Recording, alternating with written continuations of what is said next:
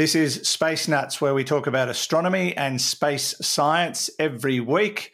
And thanks for joining us once again. Coming up, we've got plenty to talk about, as well as a, a special guest interviewer who we'll tell you more about uh, shortly on this edition of Space Nuts. But we'll also be looking at the planet Neptune because they've made a very interesting discovery. Its uh, temperature has dramatically changed uh, in certain parts of the planet. Um, and it's an unusual planet we don't get to talk about much. So we'll focus on that. We'll be hearing from Serb in Italy who wants to know if uh, he will ever see the results of a mission to another star in his lifetime.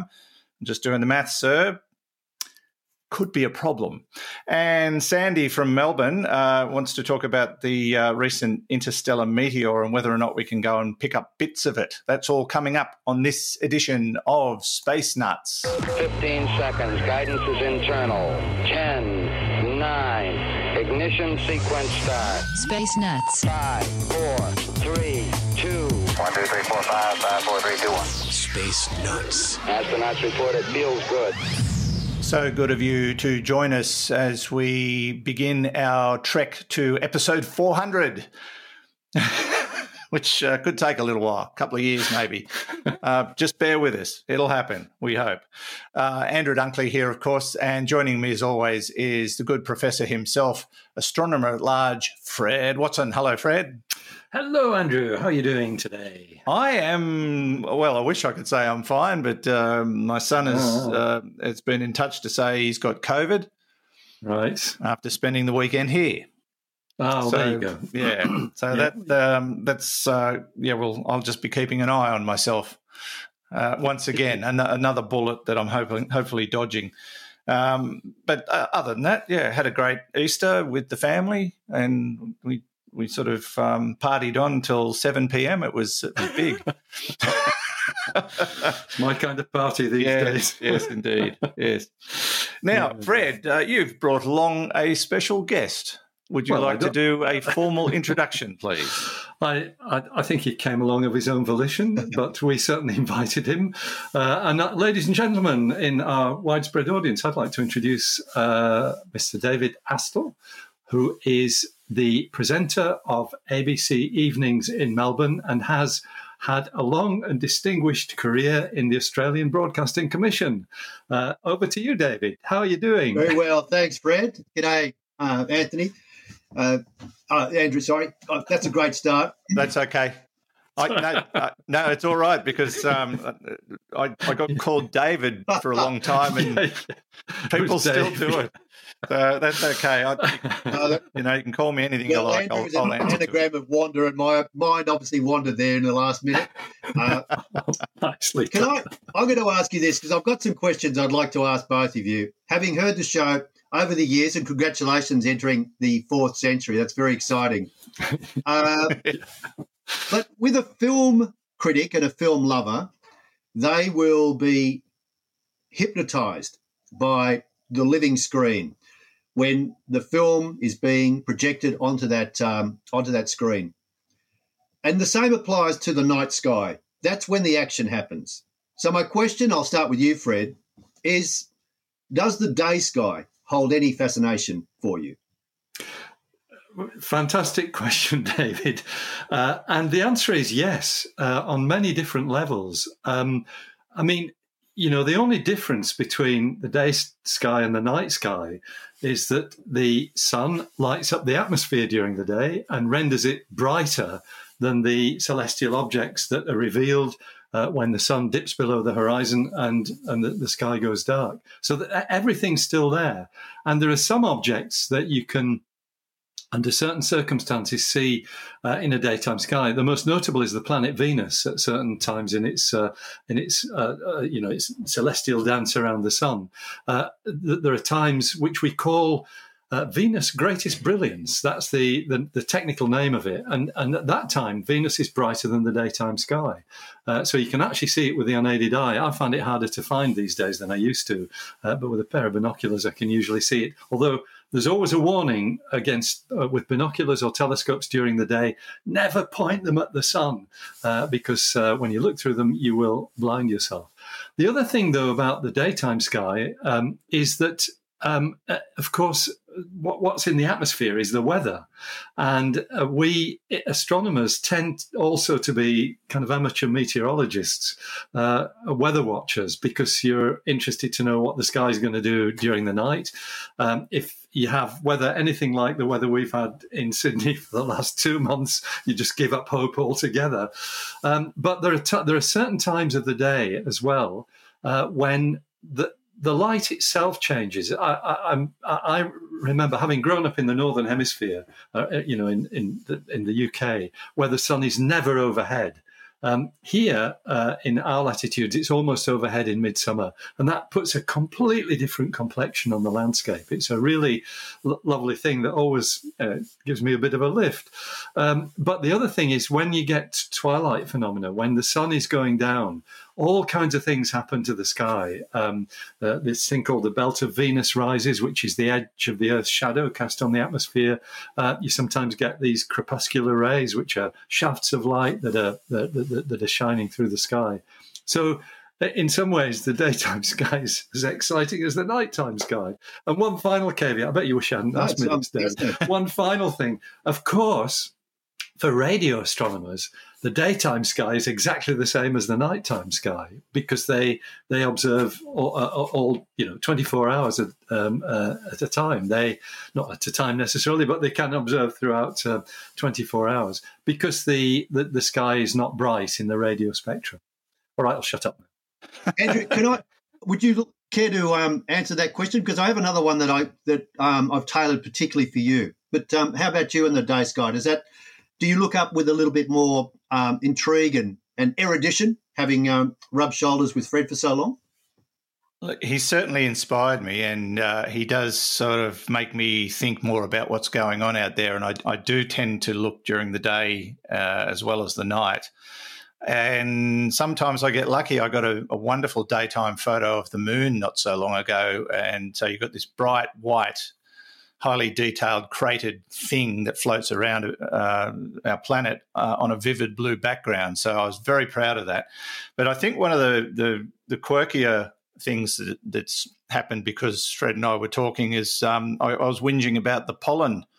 Um, the spring before last, and uh, it, it, prompted him to talk about these um, these uh, phenomena called pollen coronas, where the, the sunlight is broken up by the pollen in the air and creates these beautiful, colourful halos, which you can't see with the naked eye because of the brightness of the sun. But if you are at the right time of day with the right amount of pollen in the air, you could point a camera at, at it and take a photo and get a pollen corona photo. And I I accepted the challenge and I actually managed it that very afternoon after we recorded Space Nuts. Got this beautiful image of all these different colours, cir- you know, in a circle around the, uh, the the halo of the of the sun. Uh, and you know, I never knew there was such a thing until he mentioned it, and I had a photo of it that afternoon. So, yeah, I I find it very intriguing. You just never know what's up there. All right, for, for you, Andrew, I know that um, Fred has the distinction of of uh, an asteroid named after him, uh, 5691, which I think that might be Cottesloe Beach. I'm not sure exactly where that postcode leads you. But for you, Andrew, if you had your wish, a realistic wish, what do you uh, what would you hope that um, would be named after you up there in the galaxies? Oh my gosh. Um, oh gosh. You know what? The the crater that Alan Shepard hit the golf ball in on the moon. Name that one after me. Oh, that's a great one. I, I, I, I think um, there must be a golf club nebula somewhere that you, you could have. No, the you know, five the, irons, the, don't, the five irons uh, don't float, don't you? don't float. That's yeah, right. They don't. Yeah. All right. He's um, been reading my books. Yeah. I'll um, I'll turn this back to you, Fred. Um, the one we just saw recently here in Australia um, a Broken Hill amateur astronomer called Trevor Barry, who was awarded um, the very distinguished uh, Berenice and Arthur Page Medal for amateur astronomy, uh, along with uh, another organisation. Can, can, what struck me because I had the pleasure of, of um, interviewing Trevor on air earlier this oh, week. Fantastic!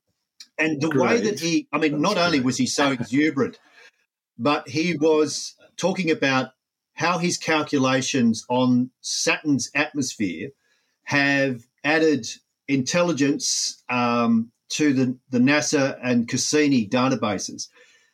And what hit me almost for the first time was that space is really a wonderful playground for mathematicians.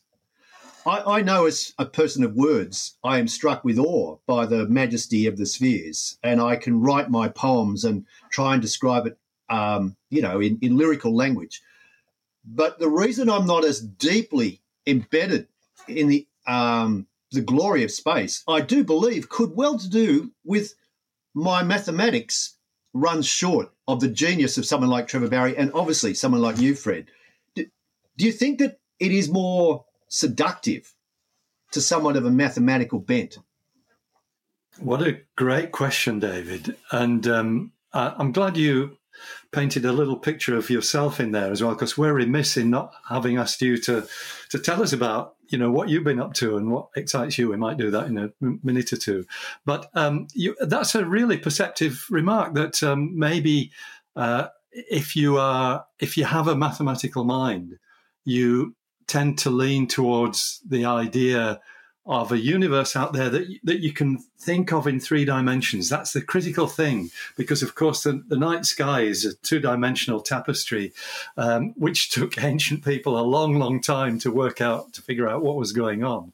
Um, whereas when you're studying the universe, whether you're an amateur astronomer or a professional or just an, an interested bystander, uh, you, you, do need to be able to visualize things in three dimensions. And maybe that demands a bit of mathematical prowess. Um, I, the, the, there is another connection here, and that's um, that musicians apparently are similarly endowed with mathematical abilities. The two often go together. And um, certainly I know many of astronomers who are quite proficient musicians. Um, I'm not including myself in that, but I have worked with one of Australia's greatest living composers who was here a couple of nights ago. Uh, I wrote the libretto for his fourth symphony, which was a choral work, which actually won an APRA wow. award, believe it or not. How does an astronomer win a Brian Sorry, Cox, of course, a musician as well. And there's Brian, that's hmm. right. Yeah, mus- musical background. Yeah, it's absolutely right.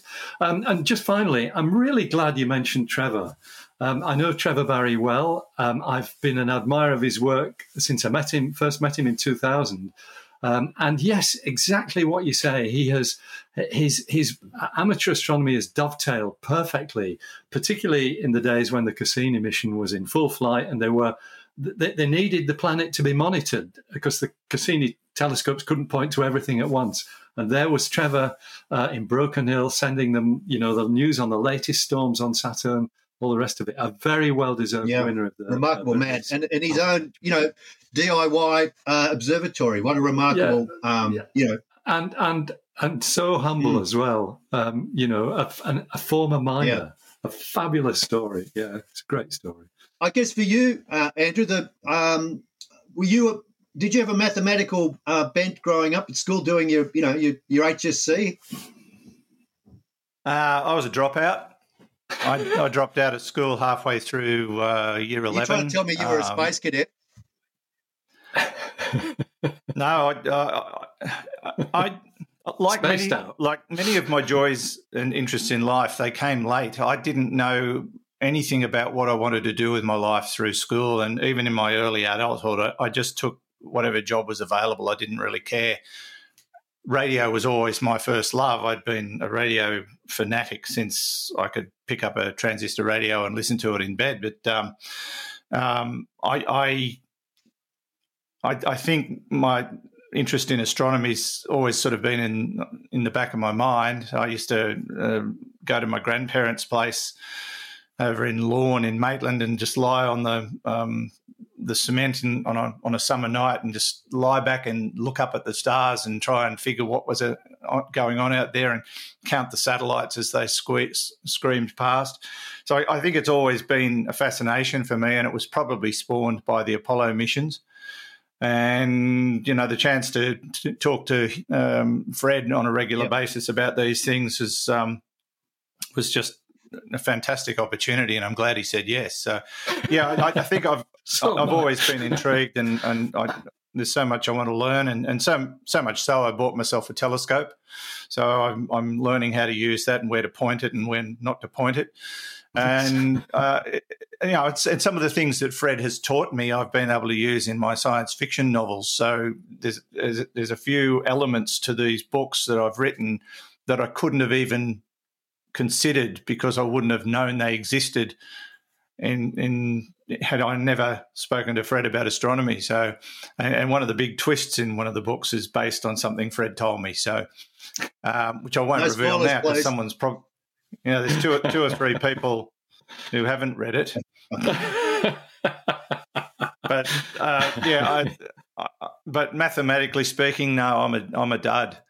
I think that's what inspired me to leave school was the last mathematics test I ever sat because I'll never do it again.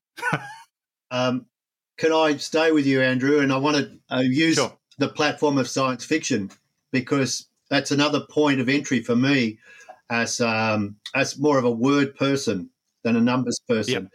Uh, you know, I've read my share of science fiction. I enjoy the genre, um, and I've written about um, all the language that's come out of science fiction. There's a there's a wonderful website that I can recommend to listeners of Space Nuts called the um, sfdictionary.com that's been put together. It's an historical dictionary of science fiction terms. Um, the it's been compiled by uh, just getting the gentleman's name here, the editor at large of the Oxford English Dictionary, uh, Jesse um, Jesse uh, Sheidlower. I'd like to ask you though, Andrew. I know that um, having written your sci-fi novels and having spoken um, at length and learnt so much through Fred, has there been a, a real standout writer or who's who's been more than prescient in terms of how space exploration or our ken of space um, have evolved, you know, to its um, modern level. What's the writer in particular who's um, shone for you in that regard? I would have to say Kim Stanley Robinson. He's written science fiction. Uh, he's consulted on um, TV shows about how certain things could be done uh, in terms of uh, our exploration of space. I loved his series on Mars.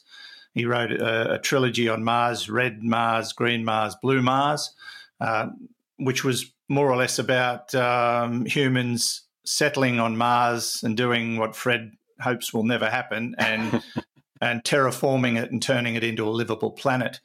Uh, and and some of his theories were, uh, you know, a lot of people agree that his concepts and, and his capacity to to develop the ideas are in, to a certain degree workable. I mean, we know realistically Mars is just too small to hold an atmosphere, and it will never be. Um, you, you could never do what people envisage would be what they want to do to that planet. But um, he's certainly come up with some fabulous ideas and, and written them into some great stories. He, he writes uh, at a complexity level that um, I, I sometimes struggle with, but it, it, it certainly does. Um, it certainly opens your mind and makes you wonder about what we we are going to achieve as as humans when we start getting out there amongst the stars, because it will happen. It will happen. Fred, for you. Um, I did go back to um, um, you know to, to the to the great names of uh, science fiction. I used to read a lot of science fiction. I gave up on it because I kept thinking, oh, "You can't do that. You can't. no, that's, not, that's impossible. You can't possibly do that." but um, you know, Arthur C. Clarke, with his particularly with things like the idea of um, uh, of uh, geostationary satellites, that's an extraordinary vision uh, to, to for, for somebody who was actually then a radio engineer, but clearly destined for a great career in, um, you know, in, in, in, science fiction writing. But the idea of um, of uh, uh, uh, of geostationary satellites. I've got his 19, I think it was 1947. I've got his paper on it. It was in Wireless World. Uh, and when you read it, it, what he says is exactly what happened. He even calculated um, what would be the size of the the dish that you'd need on the side of your house to pick up these signals, and it's exactly what what they are. You know, these little parabolic dishes that you see Yeah. everywhere. That he calculated the size of them. That was in 1947. Like a user's manual. Yeah. Yeah, almost Yeah. like that. That's right. Mm. Um, all right, here's here, this is my curveball one. Um, if I said that uh, I'm a Scorpio and therefore I'm I'm given to sardonic humour, um, I can be treacherous at times. Are you thinking that I'm completely daft? The whole the whole notion of astrology up against astronomy um, is it complete bunkum in your um, scholarly mind, or do you think that there's a grain of truth in this whole idea of the galaxies, the alignment of constellations, and our own behaviour as human beings? Can I jump in with a really quick Yeah, answer Please to that? feel free Please to just throw, throw bricks at me, but I just wanted to ask. It's the first opportunity Yeah, to no, ask you this, Fred. But what, what have you got, Andrew? It, it's right up there with crystals and oils. All right, I, I'm suspecting There's that might be nothing the wrong with for you, Fred. crystals. And all. well, look, um, you, of course, um, 400 years ago, astronomy and astrology were the same thing. Uh, and and um, I, in fact, um, I did a bit of work on this recently. The, the two names go back. I can't remember 12th or 13th centuries in the English language, and the, the really interesting thing about them is their origin, David, because um, astrology astrology basically is ast- astron and logos, so that means words about the stars. Uh, astronomy is astron and num- um, well nomos, which is numbering the stars, and that kind of tells you um, uh, very nicely what the what the backgrounds are historically. Um, I've dealt. I've had a lot to do with astrologers. I used to give an annual talk uh, when I lived in the UK to the Scottish Astrological Society. Um, and my colleagues thought it was bonkers. My colleagues in the observatory thought I'd lost my head. But um, I, I, I went, they, they, they liked hearing about what's happening in the real solar system rather than in their solar system. And yes, while the premise on which astrology is built um, is one that really doesn't hold water, and you know, when you do all the statistical tests, uh, astrological predictions come out the same as pure guesses. What I admired was the the, the diligence uh, that these people um, used to make their calculations. There was a huge amount. This is all done by hand in those days. Nowadays, it's all done by computers. But they calculated ephemerides and all sorts of really extraordinary things that was in its own way admirable. And I thought, well, if you take, uh, you know, you've got a basic premise that you take that's that's faulty, but then you run with it. There's something to be admired in that. Where I do get upset is when people make lots of money out of um, you know, pulling the wool over people's eyes and, and making astrological predictions that really shouldn't, you know, it, it's false advertising in a way. It is. Uh, so that's that's the thing that really um, I'm not keen. All right. Well, this is my my last question, and it's um it's heroes, and I'd like to. You're allowed to choose two, two um Okay. two heroes of astronomy. One uh from the pre, prior to 1900, so all all bets are open there from Galileo to Copernicus or wherever you may choose, and then someone from the uh, 20th century onwards. So you choose one from each um, period.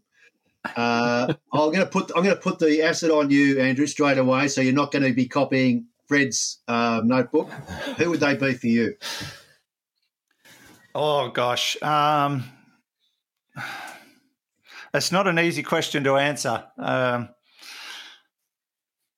I, I watched that BBC series many years ago called The Planets, and I, uh, I, I just found it's so intriguing, and they dropped so many names in that. But the one that stuck in my mind was William Herschel. I, um, I, I, for some reason.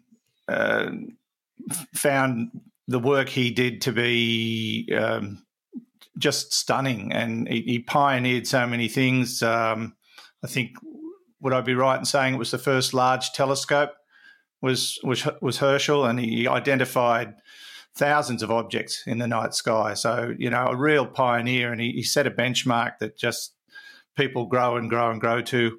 and um, I, I, think he uh, I, I, think he was a standout when it when it came to um, uh, not only discovery but development of the tools we needed to make discoveries. Does that make sense? Yeah, it does. Yeah, um, yeah, absolutely. In the twentieth century, oh, I'm going to sound like a real, uh, you know, um, a, a, real suck up here, but it's it's Fred Watson. the, oh, that was, made my day, was Fred's answer as well. yeah. I, I, yeah, well, I know that. Oh, uh, mainly because I've been associated with him for so long and I've learned so much. And like this, the Space Nuts audience who constantly say how easy he is to listen to and how he can explain such complex complex things in language uh, uh, in a language that is so understandable and and and you know nut it all out for people so that they can walk away and go I really understood that um, I think that's a, a, quality that Fred has that um, is is not easy for a lot of people, and he does it so brilliantly. And he, he he's always available. He's always willing to talk. Um, and, and, and he's a radio presenter's dream because you ask him a question, you can go and make a cup of coffee and feed the cat and come back and just catch the end of the, the answer. You know, it's um, uh, as you know, in radio, the last thing you want are people to go um, in answer to a question, yes. so for me, it's Fred, and I think the Space Nuts audience would have to agree with me because uh, he's just so, so very good to work with and, and so very easy to listen to. And the and I did say this last week in episode 300, but I'll say it again for you, David. People in all the time I've spoken to Fred on the radio and on the podcast um, that have cornered me have said, is Fred really yeah. as nice as he sounds? and the answer is wholeheartedly yes. All right. So, Fred, uh, gosh, Andrew. Um, you can't pick yourself and you can't pick Herschel, but you, who would they be? Who would, the, who would those uh, the two um, pin-ups for you? Yeah, there's so many to choose from, David. Know, it's an um. And, that's you, why I you asked. Know, it, it, it, that's right. So, so let me just take two random ones. The ancient one, I choose the great Danish astronomer Tycho Brahe, who um, was sort of he's basically sing, not single-handedly, but uh, masterminded probably what was the first scientific institution. They built an observatory on the island of Hven, which is in the Öresund between modern day Denmark and Sweden. Um, and uh, he uh, mustered what resources he had to make the finest observations of positions of objects in the night sky before the invention of the telescope. It was on the eve of the invention of the telescope. Wow. He lived in the second half of the uh, 17th century um, I, I, like him too because we share the same birthday, only 398 years apart. Uh, he was born in 1546. Um, uh, sorry, I said 17th century, I meant the 16th century. Uh, he was born in 1546. Um, of course, the calendar changed in the UK in 1752, so it's not exactly 398 years apart, but his birthday is the same, same as mine. And the other thing, um, you know, well, he was a flawed character because he was probably a bit of a tyrant with the, you know, the, the, the farmers and the, the, the, people of the island who he just grabbed them to, to do all his, his work for them, building watermills to make paper so he could publish his results, things of that. So extraordinary stuff. Um, but but he also his his other fame claim to fame is he he was an astrologer as well as an astronomer, so that was what you did in the late 16th century, uh, and he made a prediction uh, as a result of a solar eclipse, uh, which was the death of Suleiman the Magnificent in, of the Ottoman Empire. He predicted that this guy would die. It turned out that he died six weeks before, so it was you know a bit after the event, and everybody ridiculed him. In particular, one of his cousins, with whom he eventually had a duel, uh, which Tycho lost because um, the cousin Mandrup Parsberg was his name, was great with a with a sword, and and uh, basically took off Tycho's nose uh, at a dinner party. It must have been lovely having all that going on in a dinner party. Your nose has just landed in my soup. Um, you know. Anyway, um, but but what he did was then he he basically invented prosthetic noses. He he had them. Uh, he had two sorts. He had one's made of copper for weekdays and one's made of an alloy of gold and silver for weekends for, for Sundays. Uh, so an extraordinary person. So you know all this, yeah. And for a 20th century astronomer, um, somebody uh, of whom you've never heard, um, if I can do that, because um, this this is a person I'm, I'm going to name him Ben Gascoigne, uh, a New Zealand-born Australian astronomer. He died in 2010. I think he was born in 1915. He was 95 when he passed away. Had a long and highly productive life in astronomy. It just happens that I'm writing his biography as a memoir for the Australian Academy uh, of Science at the moment, and I'm, I'm overdue with it. So if anybody's listening, who's important that, it is in progress. I am writing it. Uh, so, so I've got a couple of pictures. I'm going to hold. That's that's Ben uh, immediately after the Second World War with a transit telescope. Um, a young, bright astronomer, incredibly gifted uh, young man. With um, I've read some of his papers; they're quite extraordinary. This is him uh, near the end of his life, well into his nineties. But it was just a delight. That picture of that great smile on his face that was Ben throughout. So optimistic, talented, gifted. Um, he in in uh, 1980, and I, I'd only known him a couple of years then. He basically retired from astronomy, although he was still he was honestly Australia's grand old man, father figure of astronomy. But he said he retired, and he did that because his wife uh, was one of Canberra's uh, best known artists, uh, Rosalie Gascoigne, very, very famous artist. And Ben sort of stopped his career in order to be able to support her. She died in the 1990s, sadly. But um, really a remarkable story and somebody who I hold in great esteem. And I'm, I, you know, honoured to have known him personally. He, he, seemed to quite like me, actually. So that was really nice. That's Yeah. gee, that's strange, Fred. Well, thank, thank you for indulging me with those questions. Uh, illustrious answers. I wouldn't expect anything less. Um, it's it's a thrill to actually be part of this uh, podcast, um, and it's it's also. I agree with you, Andrew. The the joy of, of having Fred on on the airwaves is you, you throw what seems a, uh, the most impossible or opaque question, asking him about uh, does the sun have seasons? And you're thinking, what could he possibly say? But suddenly, what comes back Yep. is clarity, um, is is Thanks. enthusiasm, and you you listen and you learn, and you also really enjoy the engagement. So that it's that, um, I, as they say in the industry, it's the double threat of the knowledge and the clarity to communicate. And I'm not sure, Fred, if that's due to your background as a musician or as a comedian. Which is the one that is the most yeah, the most um, uh, beneficial for a communicator? well, uh, it's true. Um, I, um, I, I used to do a lot of music, of course, and pl- playing in public.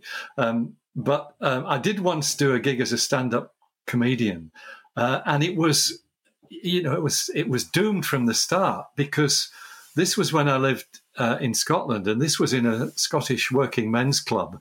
They needed a comedian. They got they got no, uh, you know, the the, the the the regular gig had dropped out or something. So they asked me, and I said, "Oh yeah, I can do that." Now, an English person, put somebody with an English accent in a Scottish working men's club, um, you could feel the waves of hate coming up. You know, it was the hardest gig I've ever done.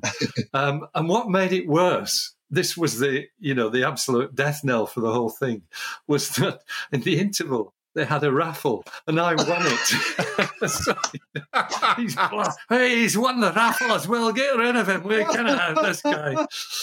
Oh dear. Anyway, so I've, I've, I've never um, aspired to be Uh, a stand-up well, comic. You know, comedy's lost is astronomy's gain. Put it that way, Fred. Thank you. Absolutely true. Yeah, yeah. Uh, thank you, David. Thanks ever so much for those kind words. Um, and, and that's, uh, you know, I was going to say I'm really glad we invited you on, um, but we're we're glad because you bring a, a different, you know, a different slant on everything. And your evening show, I think, is one of the highest rating uh, evening uh, shows, uh, so, certainly in the uh, listening area that you go to, which is all of Victoria. Is that yeah, right? that's right. No, thank you. That's kind of you. It's um, we put a lot of uh, love and a lot of work into the to the show. Yeah. Um, but you're only as good as your guests. As you full well know, Andrew.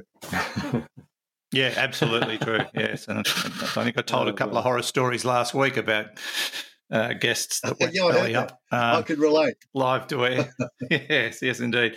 David, um, thank you so much for you know doing a, a, a little segment for us on on Space Nuts episode three hundred one. It's uh, it's been a lot of fun, and uh, you know it's it's good to occasionally get people to come in and and sort of uh, quiz Fred and uh, get a different perspective on things and and learn things that uh, I wouldn't have thought to ask him either. So thanks again. It's really been good having you. Pleasure. Thanks again for the invitation and, and congratulations. 301 is um, an auspicious number. Keep may, uh, may, It may is. there be uh, many, many more to come.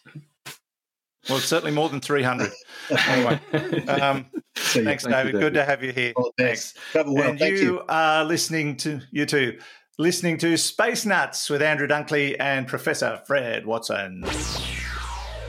Let's take a short break from the show to tell you about our sponsor, NordVPN. Now, as I've told you many times, I've been using NordVPN for quite a while now, and I am genuinely impressed with their service, their speed, their reliability, and the simplicity of the, the, the system. It's just, uh, you can set it and forget it. It can turn on whenever you turn your computer or your device on, your, your uh, smartphone, your, your tablet, even your TV. Uh, you can have up to six devices uh, covered by NordVPN just by downloading the system. And as a Space Nuts listener, you get a, a special deal, which I'll tell you about shortly. Uh, one of the big advantages of a virtual private network is uh, it overcomes geo blocking. Now, geo blocking can happen for all sorts of reasons. And as a journalist, one of the things I find very frustrating is if I see a news story that I want to read and I click on the link, it'll often say, This story is not available in your geographic area, which really is annoying. I mean, why why is news not available to me just because I don't live in another country? It's still news. Um, and it happens with TV shows as well, and TV networks uh, and uh, services that exist all over the world. They they geo block people wanting to access those sites. Well, you can get around that as simply as having NordVPN. It uh, basically enables you to access TV shows in other countries, uh, certain news websites. Basically, you uh, can surf the internet without a border. And that's another good reason to get NordVPN because they are the best in the business. Now, we do have an exclusive deal for Space Nuts listeners, so you can grab that by going to nordvpn.com slash spacenuts, uh, space nuts. Use the code space nuts and you'll get a huge discount off your NordVPN plan, plus one additional month for free, plus a bonus uh, gift. And of course, it's completely risk-free with Nord's 30-day money-back guarantee. It's a simple process. Just go to the website. It's a special URL, as I said, and grab the deal. NordVPN.com slash spacenuts. Use the code spacenuts. There's a huge discount off your NordVPN plan, plus one additional month for free, plus a bonus gift. Completely risk free because Nord has a 30 day money back guarantee. Grab the deal today. Now, back to the show. Three, two, one. Space Nuts. Now, a reminder if you want to leave us a review, uh, you can do that on your podcast distributor, whoever you use. And there are many from Stitcher to Google Podcast to iTunes to, uh, oh gosh, I could, couldn't name them all. But uh, if you uh, would be so kind as to leave us a review, uh, it helps to spread the word and um, um, brings in more listeners to the podcast. The more the merrier.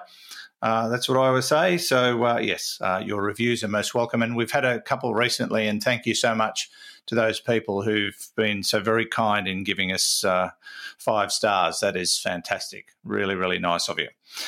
Now, Fred, uh, let's talk about Neptune. It's a, a, planet that sort of gets forgotten a lot of the time, uh, but it's one of the prettiest ones. Uh, I do love those shades of blue. Yeah. Um, but uh, there's something else about the planet. Um, in fact, the color could be misleading uh, because we're going to talk about temperature. And what they've noticed through the collation, if you like, of, um, of many years of, of studying the planet is that something weird is happening out there. That's right. Um, and yes, you, are absolutely right. This is um, uh, astronomers uh, based actually mostly in Europe. Um, I think it's led by uh, scientists from the University of Leicester in the UK, and um, this, these scientists have uh, basically used many telescopes um, to put together a picture of the way Neptune's temperature has changed over the last 20 years or so.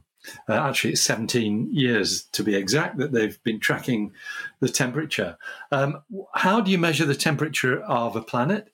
Uh, well, you use infrared um, measurements. Infrared radiation is effectively heat radiation.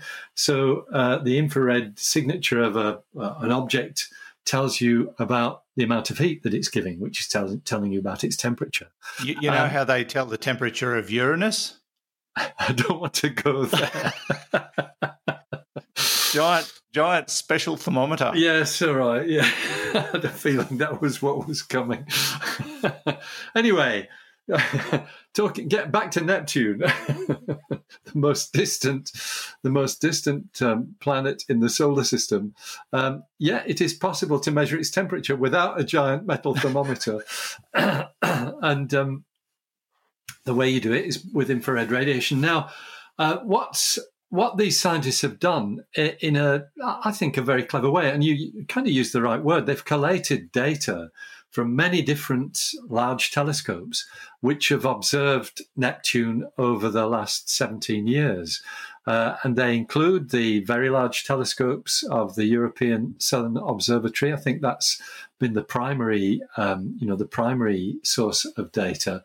Uh, but they've also, I think, used the Keck telescopes uh, and maybe the Subaru telescope in. These are all telescopes, big telescopes in Hawaii. Um, the because the planet, of course, is observable from either hemisphere, the northern or, or southern hemisphere. Yeah. Um, the I was just looking for the list of what telescopes they've used, but I can't pick it up. Never mind. Uh, they've used um, the, these uh, these several um, large instruments. These are all telescopes in the eight meter class, so they're not they're not small things that you look through.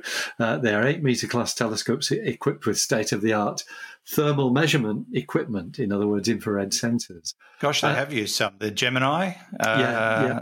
the VLT. VLT. Yeah, you said the Keck I did. and the Subaru. Yeah, Yep. A whole, whole bunch. yeah, oh, the- the Spitzer. Okay, Spitzer is a is an infrared orbiting telescope. So yes, that it, it's great that they've uh, you know they've curated in a way all these different observations of Neptune, um, and yeah, the bottom line is it's an unexpected result because the uh, Neptune seems to be cooling or have a drop in the global temperature. But there seems to be an extraordinary warming at the south pole of Neptune. Now, a warming in the southern hemisphere of Neptune is what they expected because the you know Neptune has, by the way, uh, a year of 165 of our years, so each season lasts around 40 years uh, rather than the, the three months that our seasons last. It's the same reason that there's an inclination of the uh, of the of the planet's uh, axis to the uh, to, to the plane of its orbit, but uh, the um, the southern summer which is now approaching. I mean, I guess these observations have been made during the Neptunian southern springtime, where you expect it to be getting warmer, but actually it's got colder. Um, by significant amounts. The between 2003 and 2018, the period of these observations, the, the total global temperature of Neptune dropped by eight degrees Celsius. Now that's a huge amount. It sure is. Um, uh, but the South Pole has, um, well, in, in fact, there's a more recent. This is more recent observations uh, between 2018 and 2020 um, that uh, the South Pole has risen in temperature by 11 degrees Celsius. Uh, there is there is a what's called a polar v- vortex at Neptune's South Pole, and and that um, apparently is quite warm. Uh, and that's been something that's been observed for a long time. But nobody's ever seen this strikingly rapid warming that has occurred between 2018 and 2020 of 11 degrees Celsius. That's an enormous amount. Uh, and so um, this is puzzling. Uh, the authors, and I mentioned most of them were in Europe. There is certainly a, um, another uh, contributor, Glenn Orton, who's a research scientist at uh, the Jet Propulsion Laboratory, Caltech. Uh, so, what they're trying to do now is theorize why this should have happened. But at the moment, I don't think there's an answer to it. I think mm. they are still trying to analyze the features of Neptune's atmosphere that might explain these totally unexpected results. And it appears that they will be doing some analysis on Neptune using the James Webb Space Telescope, so it could reveal some secrets. Yeah. I, I, wonder, though, Fred, uh, given how long uh, a Neptunian year is and how long the seasons are, that perhaps we just haven't got enough data to figure it out yet. It's that, it, yeah, it's a short window for a very long year. I think that's absolutely right, Andrew. I'm sure that's, you know, you, you could, if you observed the Earth for a week, uh, which is kind of the same sort of fraction of the year that you're observing, much, much more actually than the fraction of the Neptune year that we've looked at. But you'd see fluctuations. But, they, they, you know, these are big, big changes in temperature. Um, it's, it maybe it's right. Maybe you know these changes do go on all the time, but when, when we average them out over over um, long periods, they just look like a, a gradual change. Mm. Uh, whatever it is, it's certainly uh, intrigued the astronomical community, particularly the planetary scientists. Yes, uh, well, hopefully they will be able to piece it all together, and, and it might just be something that Neptune does normally. But the question yeah. is why? Why? Why does it do it? Yeah. yeah. Uh, but if you want to um, look into that uh, paper uh, from the University of Leicester, it's in the Planetary Science Journal. This is Space Nuts. You're with Andrew Dunkley and Professor Fred Watson. Space Nuts. Now, if you would like to become a patron and um, chuck us a few bucks, maybe, you know, a quarter, uh, you can do that uh, via our website. All the information there about becoming a patron at spacenutspodcast.com or spacenuts.io.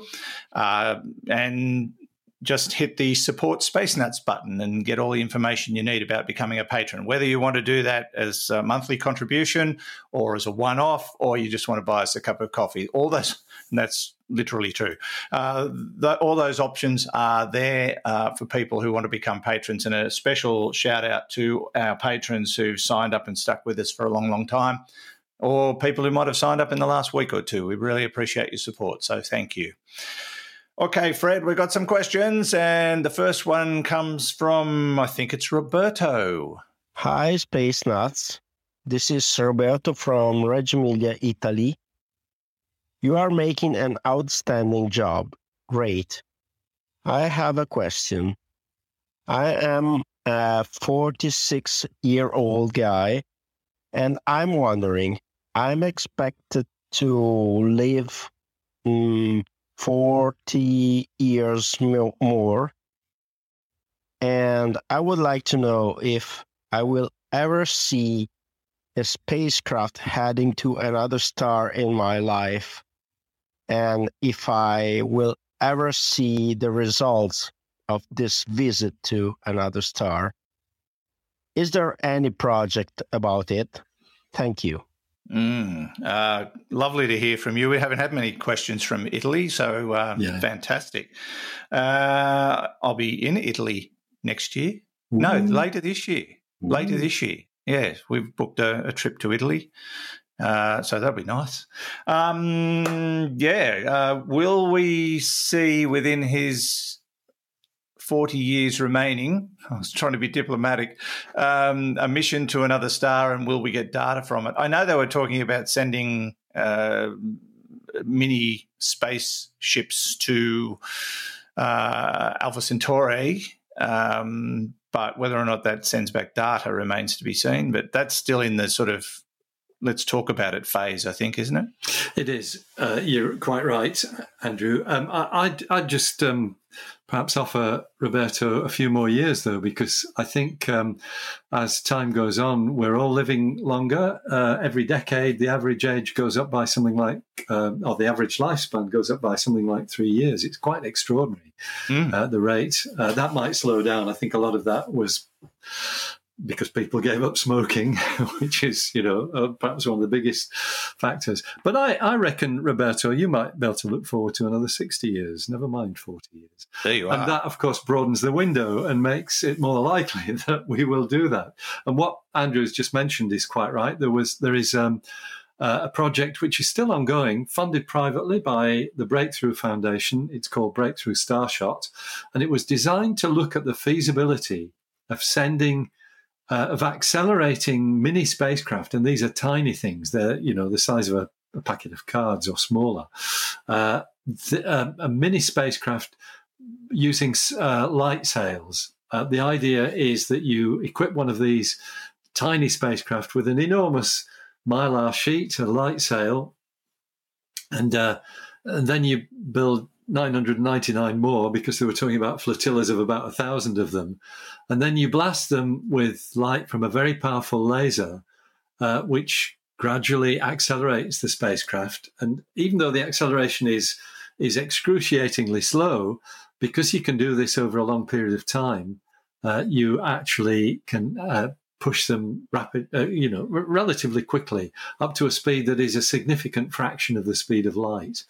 Uh, and they're talking about something like 20 to 30% of the speed of light. Now, if you head for Proxima Centauri, which is a member of the uh, Alpha Centauri system, uh, it's the nearest uh, star to us other than the Sun. It's a red dwarf, uh, which we know has its own family of planets.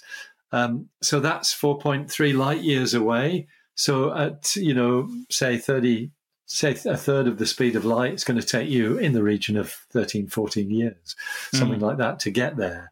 Um, neglecting the acceleration time. And then um, uh, exactly as roberto hints there's the there is the return time because uh, if you then take your photographs as you're whizzing past proxima centauri and its planets uh, uh, they take, uh, you know, 4.3 years to come back at the speed of light.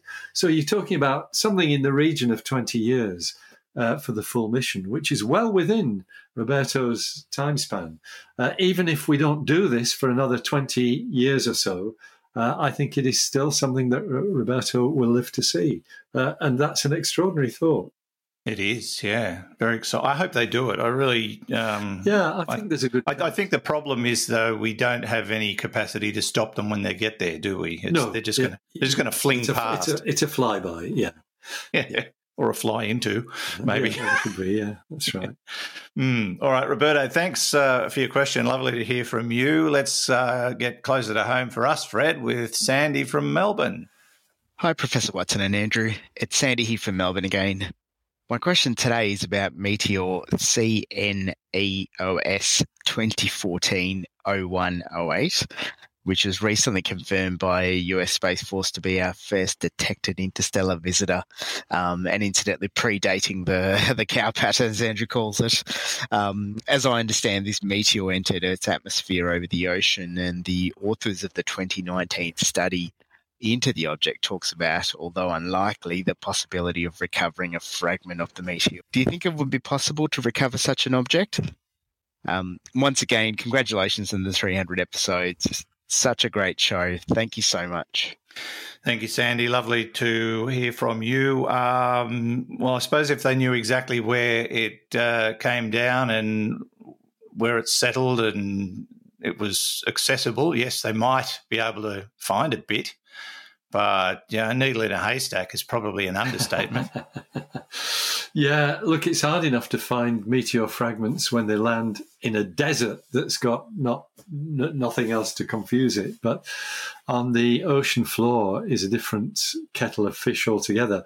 It's apparently um, the it's in the Pacific Ocean. Uh, it's off the coast of Manus Island. Is the is the place where this thing landed, and this this object um, I think it's been classified because it was the way it was detected by uh, probably defense type uh, sensors, uh, but but it's recently been reported as being um, probably the first observed interstellar object because of its velocity, uh, around 60 kilometers per second.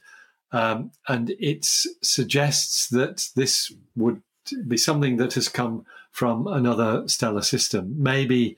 Uh, maybe from you know a, a, collision or something like that, or even the, the, an explosion of a star or whatever. But this thing has come uh, out from from interstellar space, like Oumuamua and the uh, interplanetary comet, sorry, interstellar comet uh, Borisov. Um, but this thing burned up in the atmosphere, and we don't. First of all, we don't actually know whether any re- remnants of it did uh, reach the surface of the Earth. Mm. Um, but the uh, the one of the astronomers who actually reported the finding uh, has said that they are currently investigating whether a mission to the bottom of the Pacific Ocean in the hope of finding fragments of this 200, 2014 meteor could be fruitful or even possible. My guess is that is a very long shot indeed. Indeed, um, I agree. But, uh, you know, hope re- remains eternal. you never know. And that's the thing about these interstellar objects. We've just got to be ready for them uh, to, to, to find out more about them. Yeah, yeah. So probably a long shot, Sandy, but uh, never say never is probably never. The, right. the right attitude. We said that about space nuts. Never say never. yeah. It might happen. It'll never hmm. work. It'll never work. Uh, no. Uh, thanks, Sandy. Good to hear from you. Um, maybe if you got your togs and a snorkel, uh, you could go and help them out. That, the water will be a bit warmer than where you are. I can guarantee that. Yeah. Mm, all right, um, and thanks to everyone who sent in questions. We've got a few uh, new ones, so we'll we'll pick away at those over the next uh, few episodes. Uh, Fred, we're going to wrap it up there. Thank you so much, as always. Great pleasure, Andrew. Always good, and what a special episode with David Astle there, uh, sending us his curveball questions. That was great stuff. Yes, nice to sort of launch into our next hundred episodes with yeah, um, yeah. You know, someone else asking the questions. Yeah. Uh, but next week, I think we'll be back to normal. So um, look forward to your company then. Sounds great. See you soon. Okay, thanks, Fred. Fred Watson, astronomer at large. And from me, Andrew Dunkley, thanks for your company. Don't forget to send your questions via our uh, website, spacenutspodcast.com or spacenuts.io in text or audio form. Until then, take care, stay safe, and we'll catch you real soon on another episode of Space Nuts. Bye bye. Space Nuts. You've been listening to the Space Nuts podcast. Available at Apple Podcasts, Google Podcasts, Spotify, iHeartRadio, or your favorite podcast player. You can also stream on demand at Bitesz.com. This has been another quality podcast podcast production from Bitesz.com.